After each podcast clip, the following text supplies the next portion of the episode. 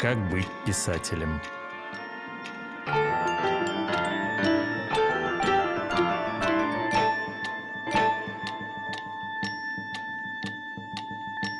Всем привет. Добрый Я день. Валерий Шубинский. Я Глеб Морев. Да, всем здравствуйте. Да, и мы будем говорить о социальных стратегиях писателей, живших в Советском Союзе в 20-30-е годы. Э, Может быть, отчасти и в более позднее время. Э, И я э, хотел бы, чтобы мой собеседник Глеб Морев поставил вопрос так, как он с его точки зрения должен быть поставлен. А потом я выскажу какие-то свои соображения.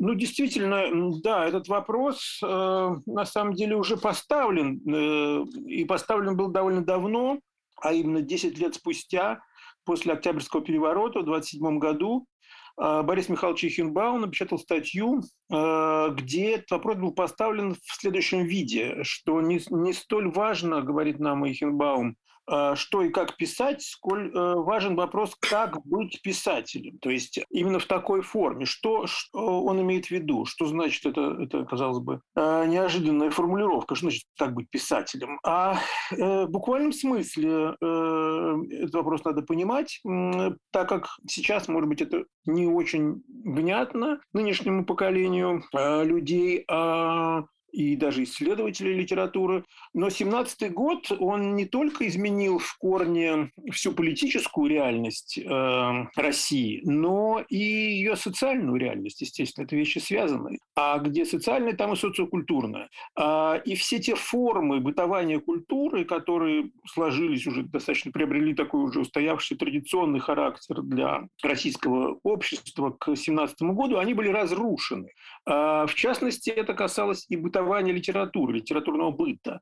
То есть э, ведь писатель не просто там пишет э, на бумаге свои тексты, он должен их дальше издать, он должен получить за это деньги, он должен как-то существовать своим литературным трудом или, наоборот, не существовать литературным трудом, а жить как-то на какие-то другие источники дохода. То есть такие банальные бытовые вещи, э, казалось бы, имеющие мало отношения к литературе, но, как выяснилось, э, полное нарушение вот устоявшихся форм литературного быта в 17 году повлекло за собой и содержательные изменения в литературе. Что это значит? Прежде всего, э, критериальным событием в истории нарушения традиционных форм существования литературы в России стало введение большевиками тотальной политической цензуры. Да? А цензура была, была в России и раньше. Да? Мы знаем, что русская, русская печать почти никогда не была свободной. Но после 1905 года цензурные условия существенно облегчились. Да? В принципе, можно сказать, что по тогдашним стандартам в России цензура была э, отнюдь не свирепой, и, в принципе, существовала свобода печати. Да? Э, Русский писатель жил литературным трудом по преимуществу. Мы знаем даже примеры людей, которые отличались, так сказать, как-то неустойчивостью характера, в том смысле, что были подвержены каким-то там алкогольным и прочим богемным так сказать, привычкам литературным. Мы, как видим, почти все из них, это поэты или там мелкие критики, мелкие э, литературные деятели, почти все из них как-то выживают э, за счет литературных гонораров. Они печатаются по повседневной прессе, э, издают иногда книжки и как-то существуют путем зарабатывания денег литературы. Никто из них, насколько я знаю, э, не практикует ту модель, которая, в принципе, вот э, памятна нам с Валерием по э, позднесоветскому времени, когда писатель пишет стол, а при этом зарабатывает деньги, работая там в котельной истопником или инженером советским, или э, экскурсоводом и так далее. До революции такого не было. Политическая цензура большевистская серьезно затруднила, просто на самом деле блокировала доступ к печатному станку, доступ к публикациям подавляющей массе э, русских писателей, не лояльных большевикам. А русские писатели в массе своей большевикам поначалу лояльны не были, потому что э, Октябрьский переворот мало кто из э, русских литераторов встретил с восторгом, да, и был готов кстати, укладываться в прокрустово ложе большевистской идеологии. А, Поэтому перед огромным количеством писателей в первые годы революции стал вопрос о физическом выживании, поскольку их литературная и профессиональная деятельность была блокирована по политическим соображениям, политическими условиями, а других способов э, Э, выживания у них не было, а главное, в их голове эти модели социальной реализации не были актуальны для них. Да? Им не приходило в голову, что вот э, я, значит, э, меня перестали печатать, ну и пойду я, значит, работать э, инженером. Это, эта модель представлялась им как такая фантастически радикальная, как такая Э, как такой пример вопиющего, вопиющего безобразия общественного. Да, и когда Андрей Белый, вот один из первых людей, один из первых русских писателей, который поднял этот вопрос э, публично в, в своих текстах 19 и 21 годов, напечатанных в альманахе записки мечтателей, он говорит, что вот если я, автор Петербурга, никому не нужен, в том смысле, что никто меня не печатает и не платит мне за это деньги, то я пойду работать дворником. Но это, конечно, фигура речи для него э, во многом. Он ожидал, что в результате этого текста, этих его текстов, посвященных этой проблеме, что-то что-то как-то изменится, и общество обратит внимание на, на эту вопиющую ситуацию. Но когда в 26 году один из э, довольно известных литераторов второго, может быть, третьего, ну, второго, третьего ряда, Александр Иванович Тиняков, такой околосимволистский поэт и литературный критик, из профессионального литератора стал профессиональным нищим, буквально, а, сделался человеком, живущим на подаяние. Причем этот жест его был воспринят чрезвычайно болезненно литературной средой. А, Тиняков сделал следующее. Он э, не просто стал нищим, а он пришел на Литейный проспект и встал входа в одно из крупнейших ленинградских кооперативных издательств тогдашних, издательство «Колос». И стал с табличкой на груди, которая гласила «Подайте на хлеб писателю, впавшему в нищету». Этот жест его произвел шокирующее впечатление на тогдашнюю литературную, э, тогдашнее литературное сообщество. Потому что он как бы реализовал на практике ту травматическую мысль, как бы тот, тот, тот страх, ту фобию социальную, которая была свойственна всему литературному миру. А, а именно, что вот э, как там через 4 э, года формулировал Булгаков в письме советскому правительству, что впереди у меня нищета, улица и гибель. А, вот Тиняков это реализовал, реализовал э, на практике. Причем, что интересно, что вся мемуарная литература об этом жесте, а он очень запомнился, это то, что о Тиньякове вспоминают в первую очередь пожалуй, что вот он сделался нищим. Вся, значит, подавляющая часть вот, э, мемуарной литературы об этом, напечатанной в советских условиях, она избегает говорить о правду, она избегает говорить о смысле этого жеста. Все значит, маскируется это под э, сказать, некое социальное падение человека, который под влиянием алкоголизма стал побираться на улице. Это чепуха. В частности, Зощенко, для которого очень важна, важна была фигура Тинякова, и именно этот жест его был важен, потому что Зощенко тоже думала об, об этом. Он это оформляет в своих поздних текстах, что вот как бывший поэт, значит, э, скатившийся в нищету. Нет, при ближайшей реконструкции этого сюжета показывает, что Тиняков никогда не считал себя ни бывшим поэтом, поэтому на его табличке было написано не, не подайте бывшему поэту, как это Зощенко пересказывает, а подайте писателю, впавшему в нищету. Он никогда не отказывался от писательской идентичности. И по цензурным соображениям, как мы сейчас понимаем, все вот, весь этот актуальный смысл Тиньяковского жеста, он был нивелирован. И пришлось, в общем-то, этот жест во всей его первоначальной, первоначальном смысле реконструировать. Так вот, это был, этот жест был не случайным, не случайно он произвел такое э, шокирующее, болезненное и сильное впечатление на современников, потому что он отвечал на важнейший вопрос, вот через год после этого жеста, сформулированный Химбаумом, как быть писателем. И этот э, вопрос вставал перед всеми, без исключения, литераторами, оставшимися в Советской России. Поэтому в дальнейшем, разбирая персонально, отдельные кейсы, так сказать, каких-то каких конкретных литераторов, мы каждый раз увидим, что каждый из них, из них давал какой-то свой ответ на этот вопрос. Я э, хотел бы, э, прежде чем говорить о том, что, о чем хочу говорить я, э, дополнить немножко мысль э, Глеба. Э, ведь не только Тиняков, который был анфан терибль э, литературы Серебряного века, который еще до этого жеста был знаменит своими э, скандальными поступками. Но и э, Клюев в какой-то период там просил, демонстративно просил милостыню на память. Хотя у него были совершенно другие стратегии выживания, зарабатывал как антиквар и так далее. Ну вот здесь, Но... Я тебя перебью, здесь важный момент. Разница между Клюевым и Тиняковым. Что, во-первых, э, как я стараюсь показать в своей книжке про Мандельштама, э, я посвящаю этому специальный как бы экскурс.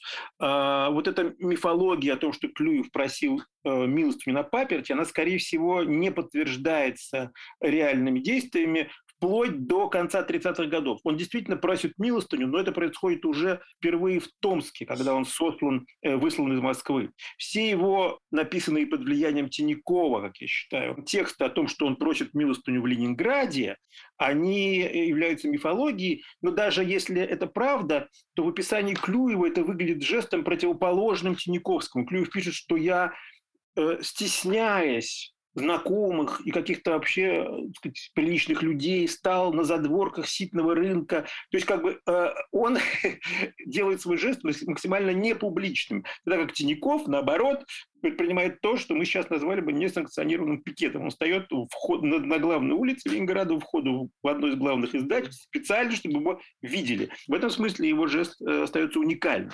Да, но я все равно буду говорить вообще о другом. Потому что все то, что сказал Глеб э, Алексеевич, это все абсолютно правильно. Да? Это, э, э, и это было связано даже не э, столько с цензурой. Потому что ну, цензура действительно была раньше. И я не могу, нельзя сказать, что цензура, скажем, в последние годы правления Николая I была сильно, политическая цензура была сильно мягче, чем в 20-е годы. Но э, кроме цензуры, советская власть принесла еще одну вещь – это монополизацию литературного рынка. Тоже это было не сразу, но начиная где-то с 25-26 года происходит закрытие частных издательств, журналов и так далее. Это, мне кажется, не менее. Но э, у всей этой истории есть еще один аспект. Кроме внешнего аспекта, связанного с литературным бытом, есть аспект внутренний, связанный с самосознанием писателей и их отношением с, их отношениями с окружающей реальностью. Если мы э, обратимся к царской России, которую мы на самом деле сейчас понимаем гораздо лучше, чем ранее советского эпоху, э, то мы видим, за счет чего самодержавие проигрывало революцию. У самодержавия не было э, образа будущего, не было картины будущего оно обращалось к прошлому. Оно апеллировало к прошлому, к ресентименту, ностальгии и так далее. А, поэтому э, революционные партии, революционные движения привлекали гораздо больше, гораздо большие симпатии общества. Вот э, единственный момент, когда э, правые силы, условно говоря, попытались как-то переиграть революцию на этом поле, это период Столыпинских реформ, это сразу же получило выражение поддержку в культуре. Не знаю, Новая Америка Блока или, не говоря уже об акмеизме. Но это был короткий эпизод. В целом э, мир будущего, образ будущего был за революцией. Потом вот революция происходит. И дальше уже идет борьба между разными революционными силами этот образ, и большевики побеждают э, своих конкурентов не только потому, что они были самые наглые, но и э, потому, что они сумели адаптировать картины будущего, эсеровские и так далее, в свою картину. Э, если мы посмотрим какие-то э, общественные оппозиционные эмигрантские движения 20-х годов после гражданской войны, мы видим, что везде была вот эта попытка, попытка создать будущее, обрести будущее. И, например, таганцевское движение. Они постоянно подчеркивали, что они не стремятся восстанавливать старую Россию. Да? Они пытаются создать какой-то альтернативный большевикам проект. И не случайно участие здесь Гумилева с его утопическими идеями о правительстве поэта. Да? То же самое смена веховства, то же самое евразийство. Это вот попытки создать альтернативный образ будущего. Но в итоге это не получилось, в итоге это не удалось. И воздействие советского социума на писателей, оно связано было с вот этим постоянно усиливающимся давлением вот существующего образа будущего. Если ты в это не вписываешься, ты в это будущее не попадаешь. Если ты в это будущее не попадаешь, ты гибнешь, ты обречен. Причем обречен не только физически, люди согласны были с физической гибелью. Ты обречен в каком-то более глубоком смысле. И ну вот Глеб говорил о том, что писатели э, поначалу были в, своей, в основной своей массе не лояльны большевикам. На самом деле там были разные. Были и писатели, которые начинали с э, того, что при, принимали этот проект, принимали это будущее, как Блок или как Ходосевич, который до 22 года, если и был в оппозиции к большевикам, то, то слева, неприятие НЭПа и так далее. И потом разочарование. Были противоположные истории, противоположные ситуации, их было больше. Но э, вот эти постоянные взаимоотношения с вот этим образом будущего и попытка каким-то образом по, по отношению к этому образу будущего самоопределиться, это очень важный элемент э, литературной тактики писателя 20 Ну, в этом смысле, конечно, главная книга десятилетия – это «Зависть» Олеж, где мы видим две модели. Да, модель Кавалерова, человека, который э, в это будущее не попадает и не хочет его, но он обречен, э, во всех смыслах и на всех уровнях обречен. И Андрей Бабичев – человек, который себя, как, каков он есть, вносит в это, этому будущему в жертву. Не, не только, не только за это. В принципе, Вагинов весь об этом. Да? Другое дело, что, конечно, люди э, в 20-е годы не понимали, что эта обреченность на самом деле чисто физически для них значит. Да, вот если мы прочитаем «Козлиную песню» Вагинова, то значит, да, вот у людей есть утопия, что они э, сохранятся в этом будущем как носители высокой культуры прошлого. Эта утопия терпит поражение, они понимают, что они э, не в состоянии это сделать, что они не выдерживают э, взятой на себя ноши они э, терпят поражение, но предполагается, что это поражение это означает ну, жизнь в этом новом варварском советском будущем, э, которое они не могут принять как свое будущее, в качестве э, безобидных чудаков да, в такой безрадостной, ну, довольно комфортабельной роли. Вот. Но, ну а дальше все это становится острее. С каждым годом это становится острее. И если мы посмотрим эволюцию Желакинова, мы об этом, наверное, специально будем говорить, мы увидим, э, к какой э, страшной безнадежности он приходит в э, Гарпаганиаде, и как эта безнадежность заставляет его в каком-то смысле уже по-настоящему капитулировать. И в общем, если говорить о моделях существования в культуре 20-30-х годов, там есть две линии. Одна линия – это признание своего поражения и переживание своей экзистенциальной катастрофы, но понятно, что это удел очень немногих, правда. Да? Понятно, что это позиция радикальная, трагическая, но это, скажем, позиция Хармса и Введенства. И второй путь – это попытка каким-то образом сделать эту утопию своей, найти в ней какое-то место для себя, каким-то образом связать ее со своими собственными мыслями, идеями, представлениями. Вот. Но это путь Платона, вот, Лизаболоцкого. Ну и путь Мандельштама – это соединение того и другого. Да? Парадоксальное соединение того и другого. А, да, ты прав, эм, описывая вот эти, эти потенциальные пути открывавшиеся перед литератором советского времени. Но здесь, наверное, э, я бы хотел обратить внимание на то, что я бы чуть-чуть нюансировал как бы описание, описание этих практик, как бы под самый радикальный, как ни странно, э, под самый радикальный случай, под самый радикальный ответ вот на вызов этой реальности подпадает, на мой взгляд, э, практика Ахматовой. Эта практика, она была настолько радикальной, что сама Ахматова в своих поздних мемуарных текстах эту радикальность нивелировала на самом деле. Она в ее автоописании 50-х, э, 60-х годов ее позиция послереволюционная выглядит гораздо более типической, бледной, чем она была на самом деле. А на самом деле она была очень, очень мужественной, очень радикальной и очень последовательной.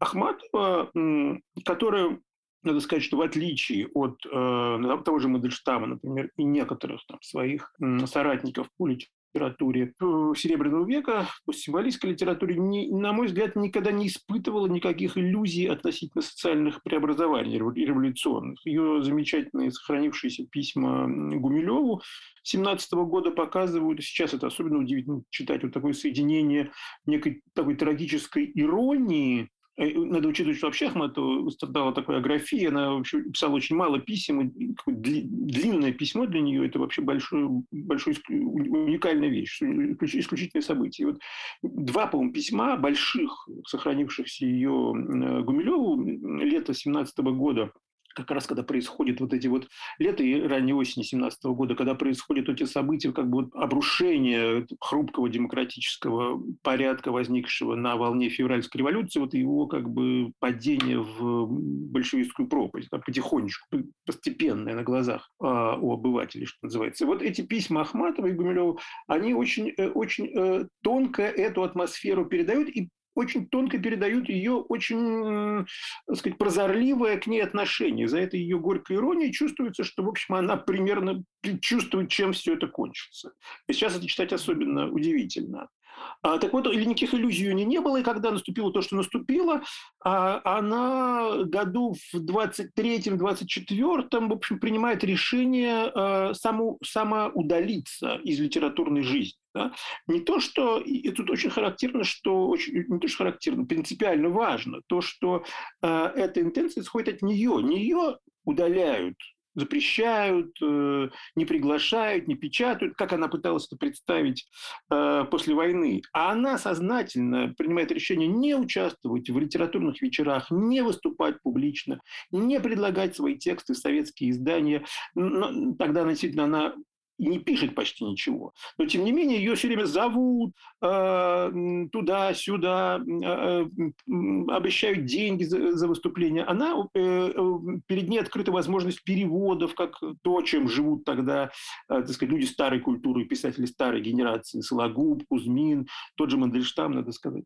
Э, она никогда не пытается встать на эту стезю это ее вот такая стоическая, я бы сказал, позиция неучастия в советском литературном мире, в советском литературном процессе, она потихонечку к концу 20-х годов приводит к тому, что для современников, даже очень благожелательно настроенных по отношению к ней, так, таких как Евгений Иванович Замятин, например, друживших с ней, она становится выключена из литературы, она выбывает из числа живых писателей. Характерно, опять же, что это есть результат не внешнего давления, а сознательного выбора то есть и, и, и, и эта э, ахматовская позиция оказывается, на мой взгляд, уникальной. Я не вижу других примеров э, подобного позиционирования, потому что все другие авторы или печатаются худо-бедно, как тот же Кузьмин, или, или не только печатаются, но и как бы хлопочут о себе, как Сологуб, который там пытается пробить там свои какие-то собрания сочинений и так далее в 20-е годы. Она сознательно уклоняется от, именно от этой э, формы Э, просительство. Ей, ей неприятно быть э, должной той власти, тому социальному порядку, который она не приемлет. А идейный комплекс, так сказать, который все это питает, э, в принципе, достаточно хорошо выражен в знаменитой статье Недоброво о ней 15 года, где есть такое замечательное примечание, где он пишет, что вот поэзия Ахматовой, она была важна для того круга, который вот стал молодыми русскими офицерами, значит, сейчас защищающими нас значит, на полях Первой мировой войны, то есть на идущей значит, германской войны. Как мы понимаем, это как бы тот социальный круг, та страта, из которой выросло впоследствии белое движение. А, вот. А, здесь такой как бы патриотический религиозный комплекс, потому что здесь, с одной стороны, есть патриотический субстрат, а с другой стороны, православие, которое тоже а, существенно для Ахматовой, которое тоже играет вот в, в, в, этом, в этом мировоззренческом комплексе важную роль. Конечно, все это полностью так сказать, противоречит тому, что насаждается большевизмом.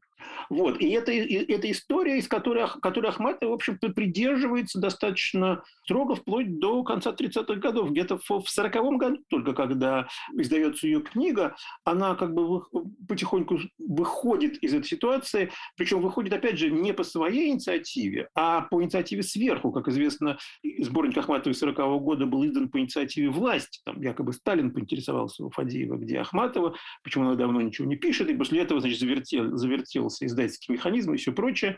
И очень характерно, что люди, ленинградские писатели, такие как Федин, Зощенко, которые хорошо знали Ахматову и знали ее отношение к происходящему, получив, э, так сказать, указание э, от московского начальства оказать Ахматовой помощь, есть замечательное письмо Федина, значит, Зощенко, где он просит ни в коем случае, не, как он пишет, зная характер Анны Андреевны, не ставить ее в известность заранее о том, что ей оказана такая помощь, а поставить ее перед фактом оказания ей помощи. То есть они жутко боятся, что Ахматова откажется от этой большевистской значит, помощи, поставив их страшно неудобное положение перед московским начальством, что в 1939 году уже чревато серьезными значит, неприятностями. Да? И это вот уникальная значит, формула поставить перед фактом, она показывает, насколько для них э, вот, э, серьезно была эта ахматовская позиция, знание об ее принципиальности. Да? Но такая, такая позиция э, была уникальной, она, а, и она повторяю, например, э, входит в полное противоречие с той позицией, которой придерживался все эти годы. Казалось бы, ее ближайший друг и любимый ею поэт Осип Эмильевич Мандельштам. Да? Э, что на самом деле, сказать, э, несмотря на их личную приязнь, действительно многолетнюю дружбу и то восхищение перед поэзией Мандельштама, которое Ахматова всегда испытывала, социальная стратегия Мандельштама все эти годы была совершенно другой. Что касается, ну, об этом, может быть, мы поговорим отдельно. А, Валерий упомянул значит, литераторов, которые, значит, которых принято теперь значит, называть э, для простоты абериутами, да? а именно Данила Хармса Александра Веденского – а, если говорить про их стратегию, а это, это, это люди, тут очень важно, что это люди более молодого поколения, это люди, родившиеся в начале века, в третьем, четвертом, пятом годах, да, которые вошли в революцию несознательно, несознательно не, уже, не уже сформированными людьми и писателями, состоявшимися, как Ахматова или Мандельштам, а молодыми людьми, которые вот как раз в годы революции выбирали свой путь. А, как мы понимаем, для них э, эти иллюзии как бы достаточно быстро, иллюзии на возможность полной реализации достаточно быстро развеялись, хотя мы видим, что до конца 20-х годов э, и Хармс, и Веденский могли эпизодически печататься, могли э, осуществить свою театральную литературную постановку «Три левых часа» в Доме печати, но при этом, при этом очень хорошо понимали как бы, свою чуждость той а, официальной литературной политики и официальному литературному миру, который их окружал. Потому что когда они были арестованы первый раз в 1931 году э, и давали показания, было, было ясно, что из этих показаний следовало, вернее, что они воспринимали себя как такую внутреннюю эмиграцию, э, ничего общего с советским режимом не имеющую, и, как ни странно, питающуюся во многом вот теми же, в общем, и идеологическими силами что, что в общем-то, и Ахматова, потому что для них важно православие в том или ином виде. Они идеализировали, если я правильно понимаю, может быть, Валерий со мной поспорит, идеализировали русское дореволюционное прошлое, то есть монархические какие-то э, идеалы. То есть какая-то, может быть, эстетизация монархии там имела место быть. И, во всяком случае, э, э, чуть ли не сочувствие белому движению и идеи, то, что тогда значит, всячески подогревалась иностранной интервенции. Да, тогда эта идея иностранной интервенции, особенно в 1927 году, казалась и официальной пропагандой преподносилась как реальная. Судя по этим показаниям, вот эта идея иностранной интервенции и для Хармса и Веденского не выглядела катастрофой, а наоборот, выглядело а, с их точки зрения удачным значит, э, вариантом разрешения значит, э, истории с большевизмом. Это же, на мой взгляд, имело свое продолжение логическое в а, начале Великой Отечественной войны, в той позиции, а, которую Харрис Веденский заняли тогда, и, в общем, в их трагической судьбе, так, в общих чертах. Это, не случайные настроения, так сказать, органичные для них и имевшие уже давнюю историю.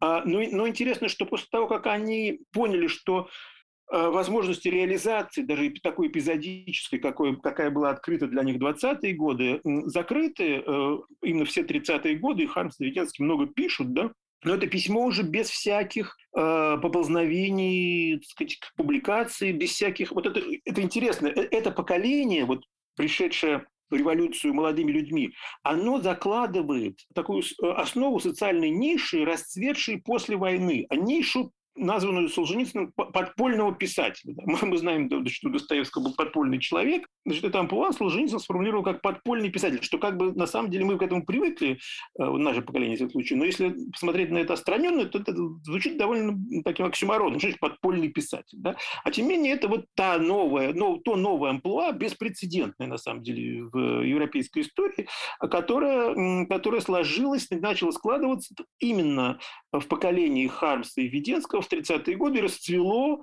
в 40-е, 50-е, особенно 60-е, 70-е, 80-е годы. То есть это тот писатель, который пишет свои вещи в стол сознательно, не имея в виду их публикацию никаких обстоятельствах в существующей реальности, а в жизни зарабатывать чем-то другим. В случае Хармса и Веденского это была детская литература, которая значит, писалась им заработка ради. При этом э, значит, это представление о том, что можно писать в стол и не предполагать свои тексты значит, к немедленной публикации, оно было вовсе не, не э, значит, таким общеупотребительным, что называется. Потому что для некоторых людей, для того же Мандельштама, это было так и не стало даже мыслью, даже такой опции перед ним не было. А вот это любопытная значит, разница между, между подходами э, разных поколений к своей социальной реализации.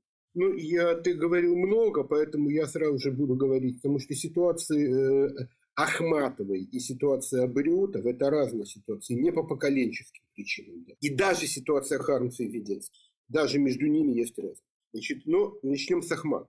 Мне кажется, что ты чрезмерно э, политизируешь ее позицию в 20-30-е годы. Да, действительно, очень странный выбор, да, но связан ли этот выбор с какими-то однозначно выраженными... Ну, то есть понятно, что советскую власть она не любила, да, но является ли нежелание печататься некой формой отвержения власти, да, почему вдруг с 24 года, да, почему не происходит раньше, почему это перестает происходить в конце 30-х годов. Мне кажется, что все немножко сложнее. Кроме того, самое главное, она в эти годы не пишет. И мы не знаем, что является причиной, что является следствием. Вполне возможно, причиной было именно отсутствие новых текстов. Здесь все сложно. Но, разумеется, Ахматова была человеком, во-первых, сверхъестественной духовной трезвости, невероятно, во-вторых, тут очень важный момент. Она была человеком э, огромной социальной уверенности в себе. Что было связано, с одной стороны, с характером, с чертами личности, с другой стороны, с ее, э, с особенностями ее биографии. Если э, поэт, чьи стихи к 35 годам э, вышли совокупным тиражом, по-моему, там не то 60, не то 70 тысяч экземпляров, тогда как у друзей вышли тиражом 6-8 экземпляров, тысяч экземпляров, да, такой поэт ощущает себя намного более внутренне уверен. Это касается Ахмата.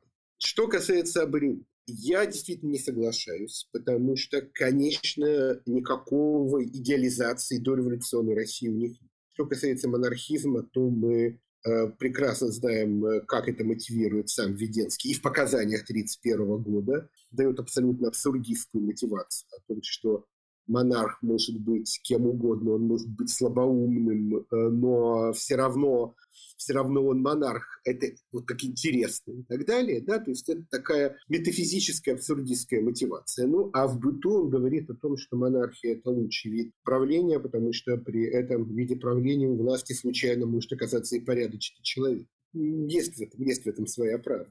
Понятно, что при этом у Веденского у него были такие странные, как бы безумные, посткатастрофные очень, на самом деле, какие-то общественные представления. Это был человек с посткатастрофным сознанием, для которого прошлое погибло и было своей гибелью безвозвратно скомпрометировано, настоящее ему чуждо и враждебно.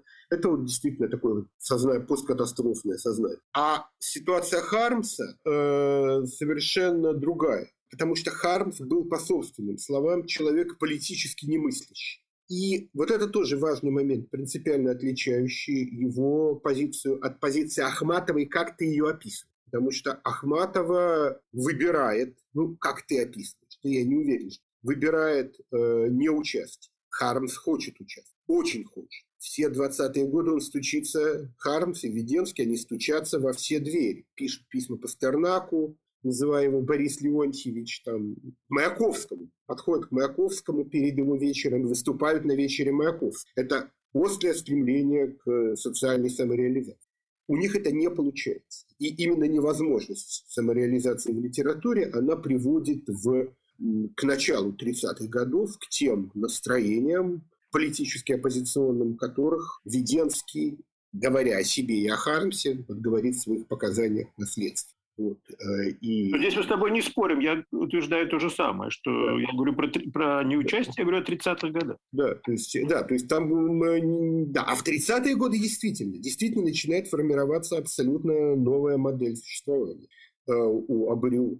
Э, и дальше это уже, уже идут какие-то, какая-то связь э, через тех писателей, которые были учениками Абориона, через Зальцмана и так далее через Всеволода Николаевича Петрова, какая-то связь, поведенческая связь с практиками э, уже поздней советской эпохи. Как, конечно, в позднюю советскую эпоху это все было гораздо более комфортно.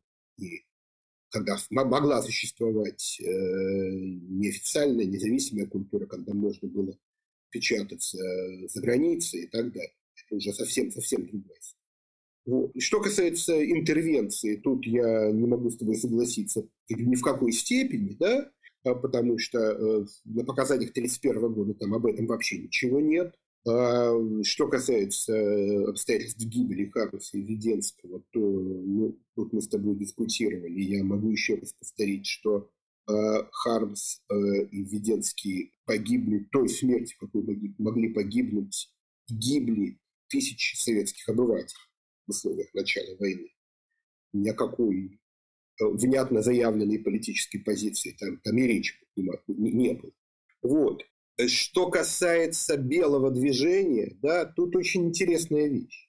Ведь произведение Хармса 20-х годов до Елизаветы Бамищев, самое крупное, это комедия города Петербурга, которая, которой как раз речь идет о этом белогвардейском заговоре, которая вызвала восторг у двух ближайших друзей Хармса в это время, а Веденского и Заболоцкого.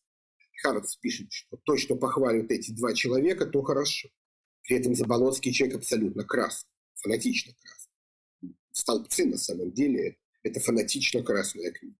Веденский человек других взглядов. Ну, то есть этот текст его можно прочитать и таким, и таким образом, что очень любопытно. При том, что сам его автор Хармс человек политически немыслящий. Это очень интересно, мне кажется. На самом деле, в том разговоре, который у нас идет, мы, и в частности, в связи с Хармсом Введенским, несомненно, нам придется говорить о такой знаковой фигуре для ленинградского литературного мира, как Михаил Кузьмин, а, и о фигуре очень важной для молодых авангардистов, какими были Хармс и Веденский, и о той как бы эстетика политической, я бы сказал, близости между ними и, возможно, каком-то влиянии Кузьмина даже на, на, на эту молодежь, которая вокруг него группируется, в отличие от Ахматовой, скажем. Да, вокруг Ахматовой нет. Есть кружок обожателей да, и поклонников, но нет вот такого кружка актуальных авторов, то, что называется завтрашнее слово, так сказать, русской литературы.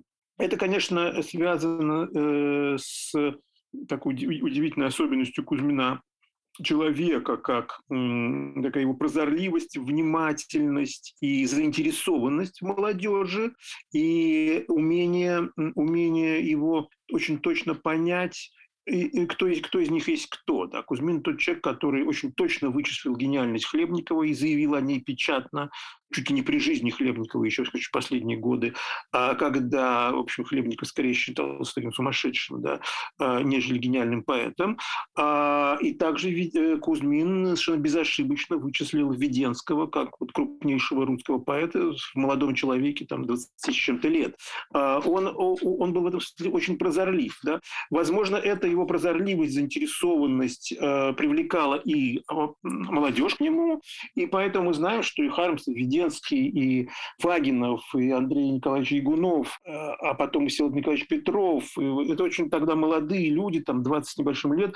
Они все оказываются в, рано или поздно в 20-е, начале 30-х годов в орбите Кузьмина, в орбите, так сказать, этого дома на э, Спасской улице, куда они ходят, где они с Кузьминым пьют чай, ведут разговоры, и так далее. А, читают стихи, слушают его стихи и так далее. Конечно, и а Кузьмин в, в смысле своих, э, своего, как бы, своей литературной позиции тоже довольно, довольно интересную занимает нишу. Он, э, с одной стороны, как мы знаем по его дневникам, он страшно ненавидит большевиков да, а, и ненавидит их сказать, вполне последовательно, жестко, определенно, э, почти с самого начала. Недавно э, мы с Львом Обориным для издания «Полка» обсуждали одно из э, стихотворений Кузьмина 24 года. «Не барышня сидела с офицером, э, который никогда не был напечатан при его, при его жизни, довольно поздно э, э, увидела свет в 86 году. И вообще известно нам, как в общем, выясняется при ближайшем рассмотрении, только благодаря памяти Всеволода Николаевича Петрова, по-видимому, потому что не, не сохранилось ни одного его списка авторского. Да.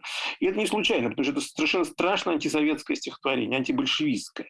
Стихотворение, в общем, с такой апологией белого движения, построенное на самом деле на, вот, на белой символике, символике, символике, символике белого цвета, которая, значит, имплицирует э, политические подтексты всякие. А в этом смысле Кузьмин совершенно уникален э, среди крупных фигур русской поэзии, потому что, находясь в Советской России, быть таким певцом белого движения, а у него не только в этом стихотворении, а в нескольких текстах, начиная с 18 года, а, проходят, а, а, проходят вот такие мотивы белогвардейский как противостоящие значит, советской реальности и потенциально значит, спасительные. А вот находясь в Советском Союзе, такой амплуа иметь, это довольно, довольно значит, уникальная история, потому что так, другим певцом белого движения была Марина Цветаева, как известно, в «Лебедином стане». Но Марина Цветаева жила в это время э, в эмиграции.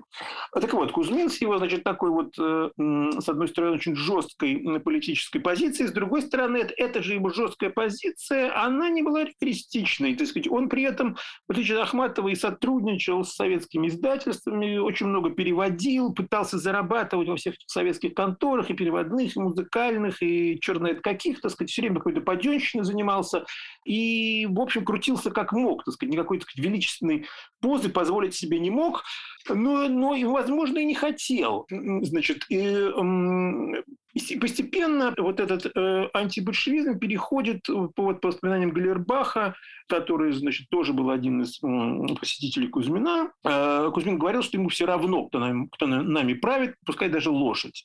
Значит, э, то есть в каком-то смысле это, это, это, это переходит в такой индифферентизм по отношению к политической реальности и такую попытку изоляции от нее. Да? В принципе, вот такой урок, возможно, возможно, абериуты от него и восприняли, да, вот эту идею того, что мы будем делать свое искусство, да, а кто там э, в политических сферах, чем занимается, нам все равно. Да?